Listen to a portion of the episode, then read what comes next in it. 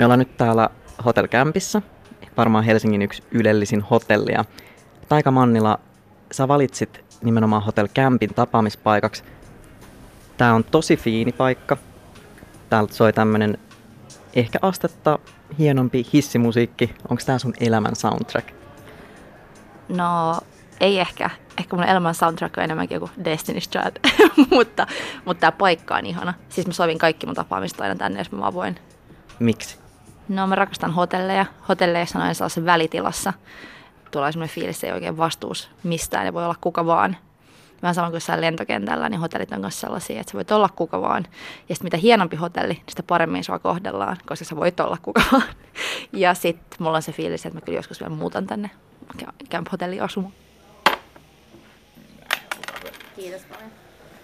Siis onko tämä ihmeellinen keksilajitelma jotain sellaista, mikä tulee aina, kun tilaa vettä? Siis tämä tulee aina, tästä tulee tällaisia pähkinöitä ja naksuja, mutta tiedätkö, tuolla Pariisin Ritsissä toinen hotelli, johon vielä joskus muutan, tai ainakin ennen kuin kuolen ajan asuu yhden yön siellä. Siis mulla on sellainen lista, jonka nimi on Reasons to Stay Alive, missä on tyyli vaan hotelleja.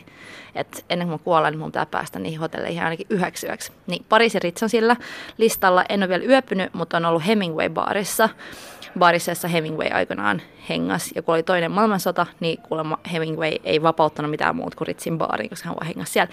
Niin siellä baarissa vasta on hienot naksut. Drinkit maksaa kyllä joku 30 euroa per drinkki, mutta siellä tulee semmoinen niin laitelma sipsejä ja oliiveja. Ah, upea. Mutta täällä kämpiskin on ihan hyvä. Täällä on mitä suolakeksiä, pähkinää ja jotain tällaista naksua. Mikä kämpis on just niin? Sanoit, että sä käyt larppaamassa täällä. Mikä siinä kiehtoo? Me keksittiin mun yhden tosi hyvän ystävän Noora Nuotion kanssa pari vuotta sitten semmoinen larppi, jonka nimi on Sofia Koppola-larppi. Ja ehkä se pohjautui jostain meidän omista sellaisissa jotain sad girl masennusajoista, että me oltiin vaan sillä, että oh, nyt tarvii jotain ihanaa. Ja sitten molemmat fanitettiin Sofia Koppolan leffoja ja niissä oli ehkä vähän niin Lost in Translationissa kuin Somewhereiskin on semmoinen tunnelma, että kunhan on jossain välitilas niin tai että et kaikki ei ole hyvin, mutta ainakin siellä voi jotenkin olla, että se melankolia on jotenkin kaunista, niin sitten me ruvettiin kanssa harrastaa tota, että me ollaan oltu kaikissa ihanissa hotelleissa, kyllä vain Helsingissä tähän asti, mutta ollaan täällä kämpiskin oltu kahdestaan yötä Sofia Koppola larppaamassa ja sitten usein tullaan tänne kämpin raflaan tai baariin istuu. Ehkä se on just oikeasti myös ihanaa, että täällä ei oikein ole ketään tuttuja, koska täällä on sellainen outo mix, niin kuin, ketä vaan, turisteja, random ihmisiä. Täällä tosi harvoin tapaa ketään, ketä tuntee. Ja voi leikkiä kanssa hetken, että sä oot kuka vaan. No, sut tunnetaan erityisesti kuvittajana ja DJinä, mutta mitä sä vastaat uusille tuttavuuksille, jotka kysyy sulta, että mitä sä teet? Toi on niin vaikea. Siis en mä ehkä itsekään oikein tiedä. Musta tuntuu, että, että, että aina kun mut kysytään tota, niin mä, mä oon vähän silleen lannistun ja on silleen, please määrittele itse, että miksi sä oot pyytänyt mut tähän tilanteeseen, että mitä sä, mitä sä haluat, että mä oon. Pitkään mä taistelin sen kanssa, että mä en uskaltanut kutsua itteni taiteilijaksi ja ehkä olisin halunnut, mutta sitten en uskaltanut, koska mä en ole valmistunut tai pitänyt missään galleriassa näyttelyä tai, tai jotenkin, että on jotenkin outside artist, jos jotain. Ja sitten tittelit on tuntunut niin vaikealta, niin sitten mä rupesin kutsua itseäni jossain vaiheessa Dream Girliksi. Niin se tuntuikin helpommalta kuin taiteilija. Mutta sitten nyt kun meillä on äh, meidän DJ Duon nimen jatkeeksi on sitten tämä Dream Girls kokoonpano, missä on paljon naispuolisia räppäreitä ja sitten meidän Dream Duo, niin sitten kun sen nimi on Dream Girls, nyt, nyt jotenkin se titteli on taas siirtynyt eteenpäin, niin mä en käytä sitä enää. Niin mä en tiedä, mä en tiedä mikä mä oon. Mut mitä se Dream Girl tarkoitti silloin, kun sä sen otit käyttöön? No ehkä se oli mulle jotain just sellaista, että, että, että tuntui, että kaikki muut halusi määritellä mut jotenkin tosi vahvasti, että oot se DJ, oot se kuvittaja, mikä sä oot. Ja mä en itse uskaltanut kutsua vaikka itteni taiteilijaksi. Ja tosi paljon siitä, mitä mä teen, niin mun on vaikea määritellä tai selittää, varsinkin vaikka mun vanhemmille. Nehän on ihan kauhuissaan, että ne ei tiedä yhtään, että mikä niille mä oon joku välinputoja freelancer. Mun äiti kutsuu mua freelanceriksi aina se selittää jollekin tutuille, mikä mä oon, niin mä oon freelancer. Niin sitten se Dream Girl oli mulle sellainen, että mä niinku vapautin itteni jostain valmiista titteleistä ja on silleen, että, että mä oon Dream Girl, repikää siitä, niin kuin määritelkää se. Sä jossain haastattelussa oot sanonut, että, että sä halusit nuorena olla mongsyslare, siis onko se niin kuin moniosaaja vai Joo, joo. siis äh, onko se yläasteella vai jopa lukiossa mä oon ollut tosi teini henkisesti tosi kauan, siis on vieläkin kyllä ikuisesti 14 tai jotain, mutta olisiko ollut yläasteen enkkutunnilla, piti pitää esitelmä sun tulevaisuuden ammatista. Ja sitten sit mä pidin sellaisen äh, niin ruotsiralli englannilla esitelmän siitä, että miten musta tulee mongsyslare. Ja muistan, että se opettaja silloin oli se, oh, niin jaksa nyt tuollaista ihme asennevammaa. Mutta en mä silloinkaan osannut oikein sanoa, että mikä se mun unelma-ammatti oli. Ei sitä ehkä ollut, tai en mä ainakaan ollut nähnyt kenenkään tekevän just sitä, mitä mä halusin, niin sitten mä selitin, että musta tulee sellainen, joka tekee paljon asioita. Nythän on um, sellainen termi kuin multipotentiaali, että ehkä jos mä nyt olisin kasilla, niin mä pitäisin esitelmän siitä, että miten mä oon ja tuun olemaan aina multipotentiaali. Siis mun mielestä tuohon multipotentiaali sanaan liittyy hirveä lataus, siis sellainen, että sun täytyy menestyä. Miten sä koet sen, tai onko sun mielestä siinä semmoinen paine? Siis mähän on monen, tai siis monen mun läheisen silmissä mä oon epäonnistunut. Tai siis tää on niin outo juttu, kun, ähm, mitä mä selittäisin tämän, on niin, äh, mun vanhemmat on vaikka, äh, tehnyt töitä, niin kuin monien vanhemmat se sukupolvi on tehnyt töitä tosi linjäärisesti. Että sä opiskelet, sitten on tosi, mun vanhemmille on ollut tosi tärkeää hankkia korkeakoulutus, että se takaa jotain muka. Ja sitten ne on tehnyt, mun mutsi on vaikka tehnyt samassa duunipaikassa koko elämänsä opettajana töitä.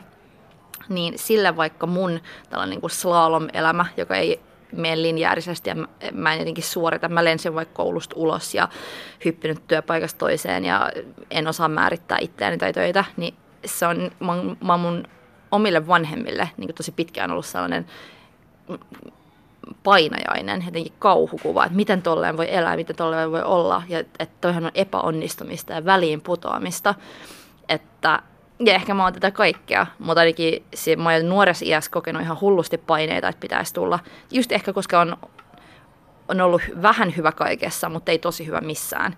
Niin sitten on ollut sellainen, että susta voi tulla mitä vaan, mutta sitten musta ei ole tullut mitään. sitten musta on tullut joku, joku random dream girl.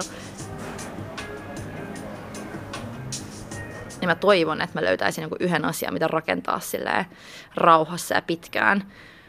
Mutta sitten jos samalla täytyy maksaa vuokra ja laskuja, niin onhan se aika vaikea rauhassa rakentaa itseään, jos ei ole jotain valmiita malleja siis tuntuuko susta siltä, että sun täytyy jotenkin todistella sun vanhemmille edelleen sitä, mitä sä teet? No, ehkä mä oon ottanut siinä pienen breikin, koska mä tajusin, että se vie niin paljon energiaa selittää itseään muille koko ajan. Että ehkä mä nyt on ollut sillä, että yritän vaan nyt tehdä asioita ja sitten ne tajuu, jos ne tajuu. Ja surullista on vaan, että jotenkin vaikka tuossa Dreamgirls-projektissa, niin heti, jos on ollut joku iso juttu, vaikka Hesari on kirjoittanut tai me oltiin Oodin avajaisissa soittaa, niin sitten mun vanhemmat niin tajuu. Sitten se ylittää joku kynnyksen, että on se, Aa, ei se olekaan aivan epäonnistunut. Kyllä se jotain osaa, koska Hesarikin kirjoittaa tai tällaista. Mutta ehkä mun täytyy nyt itse vaan keskittyä siihen, että koittaa itse tajua, että et, et tosi usein, varsinkin Suomessa, kun tämä on niin pieni paikka, niin asioita, mitä mä teen, ei välttämättä ole tehty ennen. Ja nytkin internetin ja meidän jotenkin ajan takia asiat muuttuu niin nopeasti, että et mun täytyy nyt vaan tehdä eikä selitellä. Niin, siis sä teet paljon. Sä muodostat yhdessä Lina Schifferin kanssa Dream DJ-duon ja sitten teette myös omaa radio-ohjelmaa. Ja sun kuvituksia nähdään usein aikauslehdissä, trendissä, imagessa. Sä teet Ellelle omaa podcastia. Ja mun mielikuva ainakin on, että jos Helsingissä on joku avajaistapahtuma tai joku, missä tärkeät ihmiset kokoontuu, niin sutkin varmaan voi nähdä siellä. Mutta palataan tuohon Dream Girliin, että on unelmat ja tyttöys, niin tyttöyden voi määritellä tosi monella tavalla, mutta mitä se sulle tarkoittaa? No, pitkään luulin, että se on joku vaihe, koska mä sain tosi nuoresta iästä lähtien kuulla, että mä niin käyttäydyn tyhmemmin kuin mä oon ja kukaan ei voi ottaa mua tosissaan, koska mä oon niin tyttömäinen ja tykkään glitteristä ja pinkistä ja sitten mä oon tässä nyt 30 vuotta odottanut, että milloin tämä vaihe menee ohi, että milloin musta tulee jotenkin uskottava, en, en, milloin tämä jotenkin glittervaihe vaan sille ropisee pois ja musta tulee se kunnon toimittaja tai jotain. Mutta sitten mä oon joutunut vaan tajuamaan, että tyttöys tai semmoinen, mikä leimataan vaikka kulttuurisesti tyttöydeksi, äm, niin se on mua, se on mitä mä oon, se on mitä, mistä mä oon kiinnostunut. Mä en, niinku, mä en ikinä tule kasvaa ulos tästä mun tyttöhuoneesta, tai okei, okay, never say never, mutta se on, se on mä, mistä mä tykkään ja mistä mä ammennan ja mistä mä luon. Ja sitten mä, mä harmittaa ehkä vähän, että mä oon tajunnut niin myöhään, että mun ei tarvitse kasvaa tästä mitenkään ulos, vaan mä voin jotenkin rakentaa ja luoda tästä tyttöydestä. Koska sitten kun mä oon löytänyt sellaisia idoleita, mitä mulla nykyään on, niin kuin Petra Collins tai Arvida Byström tai Melissa Broder, Lykkeli, niin sitten on tajunnut, että just jotenkin sellaisesta sad girl-estetiikasta ja vaaleanpunaisista unelmista, että sekin on täysin jotenkin relevanttia estetiikkaa ja ideologiaa, mistä tehdä taidetta ja minkä kautta ajatella. Niin sit se, no mulle se on vaatinut sen, että on nähnyt, että maailmalla jopa mua, niin paljon nuoremmat tyypit tekee tosi siistejä juttuja just niistä asioista, mitkä mua on aina kiinnostanut ja mitkä on ollut mua. Niistä on tajunnut, että ei, ei tarvitse muuttua, vaan voi jotenkin yrittää saada muita muuttumaan. Toi pinkkeys ja ehkä siihen liitetty pehmeys tai joku just tyttömäisyys, niin onko sua Suomessa kyseenalaistettu sen takia? Siis todellakin. Mä, muistan joskus lukiossa, mä olin taidelukiossa, suomenruotsalaisessa taidelukiossa, ja siellä no, niin kuin lapsilla ja teineillä ja nuorilla aikuisilla usein on tosi tiukat sosiaaliset säännöt ja ne johtaa niin musiikkiin, niin vaatteisiin, niin kaikkeen. Mä kuulla koko ajan, että mulla on jotain pinkkejä vaatteita ja blondit hiukset, että, että mä oon niin bimbo, että mua ei voi, mua ei voi just ottaa tosissaan, että mä en ole jotenkin cool. Niin eh, tuollaista musta tuli koko ajan, että aina jos, jos ammens siitä estetiikasta ja esimerkiksi mun ystävä ja itse asiassa opiskelukaveri, kuvittaja, taiteilija Katri Tikkanen, niin oli Instagramissa pitänyt tämmöisen hyvän räntin, missä hän kertoi, että usein kun hän, hän on vaikka tehnyt paljon tuonne Snapchatille semmoisia glitter-stickereitä ja muita, niin sitten usein hänen niin muutkin miehet tai naiset, ihan sama ketkä, niin oman ikäisetkin ihmiset saattaa olla, että kai tässä sun estetiikassa on niin ironiaa, että ne on tosi hienoja, mutta kai tämä on ironista. Tuohon mä samaistun tosi paljon, että, että, että sen jälkeen kun se, että mä oon tyhmä, mä oon bimbo, että ne, ne tota, kommentit vähän laantu, niin, niin tuli toi uusi, että sä et voi olla tosissaan, että tämän täytyy olla jotain niin vitsiä tai ironista larppia, niin että kaikki sussa on varmaan larppia, että joskus niin varsinkin vanhemmat miehet on siistiä, kun sulla on tollainen imago, että sä oot tollainen niin kuin, vähän leikit tyhmempää kuin sä oot ja oot tällainen ironinen Barbie jotain. Sitten mä häh, mikä mä oon? Että vieläkään, kyllä, nyt musta tuntuu, että viime vuosina ehkä just jonkun Instagramin kautta oikeastaan, että internetkulttuurista ja Instagramista, tai Instagramin kautta tyttöydestä on tavallaan tullut niin trendikästä, koska nuoret naiset on saanut influencer- ja Instagram-kulttuurin kautta niin paljon valtaa, niin sitten se estetiikka, mikä nuoria naisia kiinnostaa, siitä on tullut enemmän ja enemmän mainstreamia, mikä kyllä välillä on myös ongelmallista, koska sitten sillä myydään niin paljon. Mutta ehkä nyt huomaa, että siitä on tullut niin trendikästä, että vihdoin pinkkiä ja glitteriä alkaa näkyä tosi salonkikelpoisissa miljöissä. Et, no, ehkä, ehkä kohta ollaan siinä pisteessä, että, että se ei ole näin kuin ironinen kitsch-vitsi, vaan se on oikeasti tietynlainen estetiikka. Ja ehkä myös sit se ihan, että mitä haluaa sanoa. Siis tuli mieleen, jos ihmiset ajattelee, että se on ironia, niin onko se just niin, että, että edelleenkin siis ei jotenkaan nähdä, että se on mahdollinen kombo, että sä oot vaikka um, tyttö, pinkki, pehmeä, ja sitten sulla olisi jotain painavaa sanottavaa vai jotain poliittista sanottavaa? Mm. Mä en ole itse ymmärtänyt oikein sitä, että miksi mun pitää olla tosissaan, jotta mut otettaisiin tosissaan. Se on mulle jotenkin abstrakti käsite. Et yksi mun lempitaiteilijoita, Chloe Weiss, kanadalainen taiteilija nykyään Jenkeissä, niin sanoi jossain haastiksessa, kun häneltä kysyttiin, että when are you serious? Niin oli never. Ja toi on tavallaan se mun asenne kanssa, että pitää saada uh, olla humoristinen ja ironinen ja luoda, mun mielestä tosi paljonhan taidetta tehdään ironian kautta ja joku meemikulttuuri on, mitä me ollaan just nyt. Mutta vaikka mä olisin hassu ja, ja ironinen, niin mut pitää silti ottaa tosissaan et ei tarvitsisi koko ajan todistaa itseänsä, että voisi vaan olla ihan rennosti, mutta sitten silti mua arvostettaisiin. Mutta hitto se on niin vaikea tie. Et mua ei niinku kiinnosta yhtään ansaita mitä arvostusta. Musta se on lähtökohta, tai siis että siitä pitäisi lähteä, että mua arvostetaan, ja sitten sen päälle rakennetaan vielä jotain lisäarvostusta.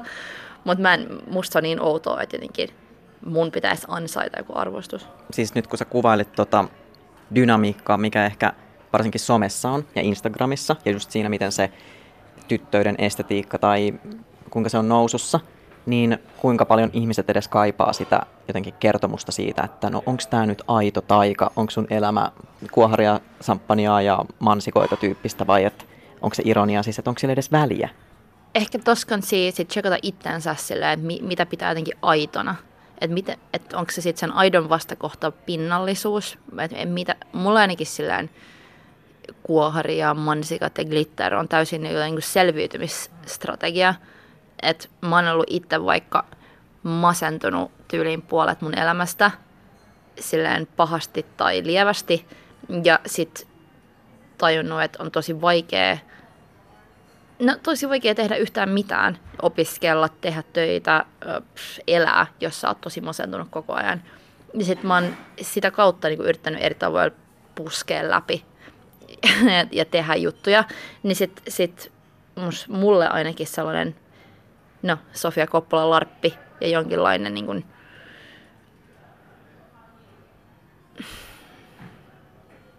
että yrittää jollain tavalla pitää hauskaa ja tehdä siitä melankoliasta myös kaunista. Ja se saattaa olla välillä, että se on joku skumppalarppi, Sofia Koppola-larppi, äh, glitter-överit. Mutta et, et musta on tosi surullista, jos jonkun mielestä tietyn, et niinku, ei voi ottaa tosissaan jonkinlaista hassuttelua tai...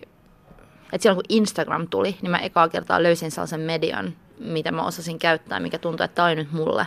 Että kun Twitter, mä en ole yhtään niin nopea tai ollut yhtään niin sanallisesti niin älykästä, mä siellä olisin pärjännyt, mä aina vaan lähdin twiittaillekin väärille tyypeille ja twiittasin jotain ihan outoja juttuja. Kun Instagram tuli, niin tajusin, että se oma niin visuaalinen ajattelu ja sitten jotenkin vitsien kertominen ja muu, niin että löysi sen oman kanavan tehdä ja löysi myös oman kanavan jotenkin löytää samanlaisia tyyppejä. Ja nyt myöhemmin, kun no Instagram on ollut aika kauan, niin tajuu, no elämäähän tajuu aina vaan niin taaksepäin, mutta pitää mennä eteenpäin, vai miten Heidegger sanokaan. Mutta se, että mä loin sellaisen What a Girl Feels hashtagin, niin myöhemmin mä oon miettinyt, että mä olisin voinut hyvin luoda kokonaisen Insta-tilin ja alkaa vaikka anonyymisti purkaa mun masennusta ja jotain ahdistusongelmia ja, fiiliksiä sinne, mutta sitten mä oon tehnyt sen mun oman nimen alla.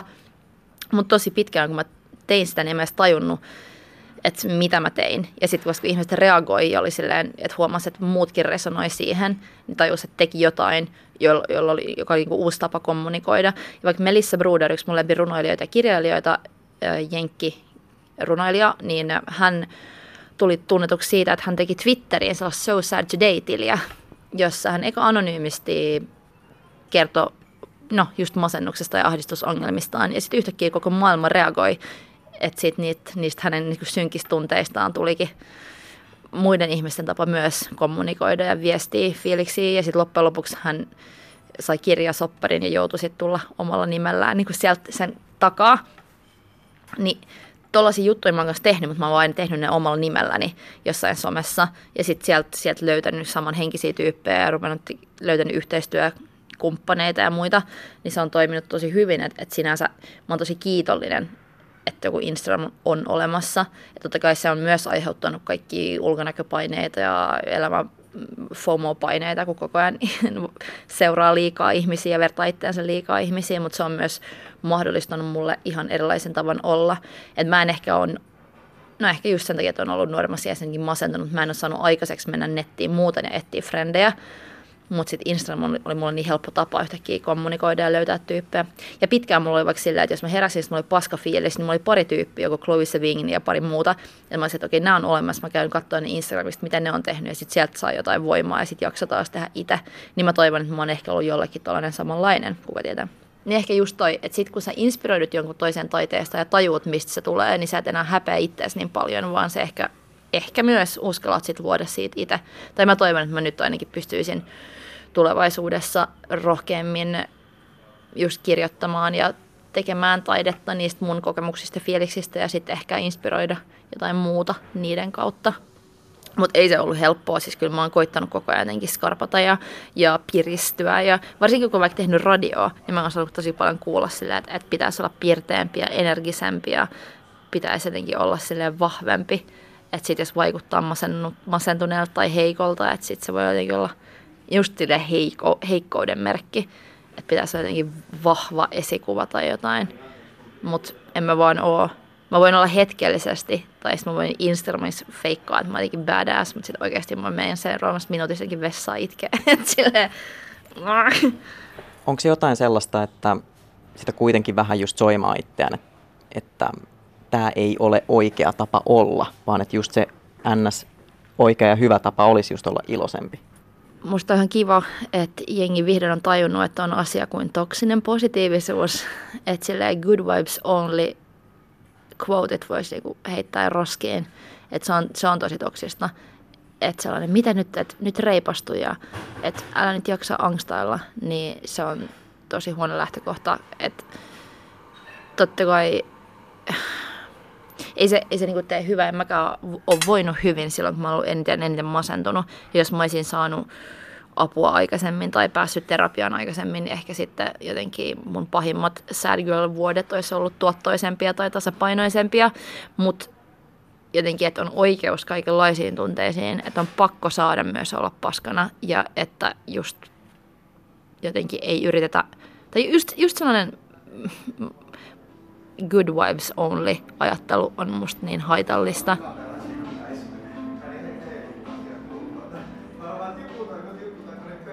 Oh, jos mä olisin itse oppinut nuorempana, että ei tarvitse pelätä niin paljon sitä, että dippailee, että välillä on, niin menee ylös, välillä menee alas, niin olisi ehkä ollut vähän iisimpää. Että mä opin jossain vaiheessa kanssa pelkäämään itseäni tosi paljon. Että voi ei, nyt mä oon taas tälleen masentunut. Ja sitten sä tuplarankaset itseäsi sillä, nyt mä oon taas tälleen sad. Kun jos voisi koittaa vaan antaa itselleen sen breikin, että se, no, että tämmöinen mä nyt on, että tällainen vaihe tai tällainen moodi, että ehkä huomenna on erilaista ehkä että löytäisi sellaisen elämäntavan, että pystyisi kanssa toimia, että saisi olla vähän surullinen, ettei joka hiton tilassa tai joka työtehtävässä tai tarvitsisi olla niin iloinen. en, mä en tiedä, mä en osaa ehkä selittää tätä niin hyvin, mutta jotenkin tuntuu silleen, että ekan kerran mä annoin itselleni kanssa armoa, että mun ei tarvitse tosi nopeasti suorittaa tai edetä tässä elämän pelissä, vaan mä voin vaan tehdä juttuja ja sitten kymmenen vuoden päästä, kun mä oon 40, sit mä oon kuulemmillani. Luuletko sä, että silloin myös on edelleen tyttöys läsnä? Varmasti, kyllä. Se ei katoa? No, se on varmasti muuttunut. Ehkä metamorfoosi on johtanut uudelle tasolle. Ehkä mulla on varaa siinä vaiheessa sit laittaa upeat glitterkynnet joka päivä. Niin en mä tiedä. Siis ehkä mä nyt joudun vaan myöntämään, tai haluankin myöntää, että ei ole, just, ei ole mikään vaihe. Mä tuun aina olemaan tällainen pinkki, pinkki dream girl. Että sit vaan 40-vuotiaana ehkä se on vaan, vaan sit ihan niin next, next level.